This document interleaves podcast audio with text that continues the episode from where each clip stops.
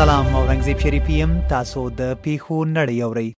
بي بي سي د بریتانیا دفاع وزیر بن والز وایي چې هیواد یې له افغانستان د برتنوي وګړو او نورو اړمنو کسانو ایستلو لپاره ټولې هڅې کوي خو ښایي د هر چا را ایستل شونې نه وي دویچه ویله طالبانو د نوي دولت د تشکیلولو د هڅو په لړ کې د لومړي ځل لپاره وزیران نومولي دي د امریکا ولسمشر جو بایدن د سې شنبه په ورځ پریکړه وکړه چې له افغانستانه به د سرتیرو د وتلو نیټه نه غځوي بي بي سي د نړۍ و بډایه هیوادونو یا جی 7 په غونډه کې د برتانیې لومړي وزیر بوریس جانسون ویل چې د طالبانو په حق لبه قضاوت د دوی د خبرو پر ځای د دوی د کړنو پر بنسټ کیږي دوی چې ویل استرالیا له 500 ډیری افغان ورزشکاري او د هغوی کورنۍ دغه هېواد ته لېږدولي دي.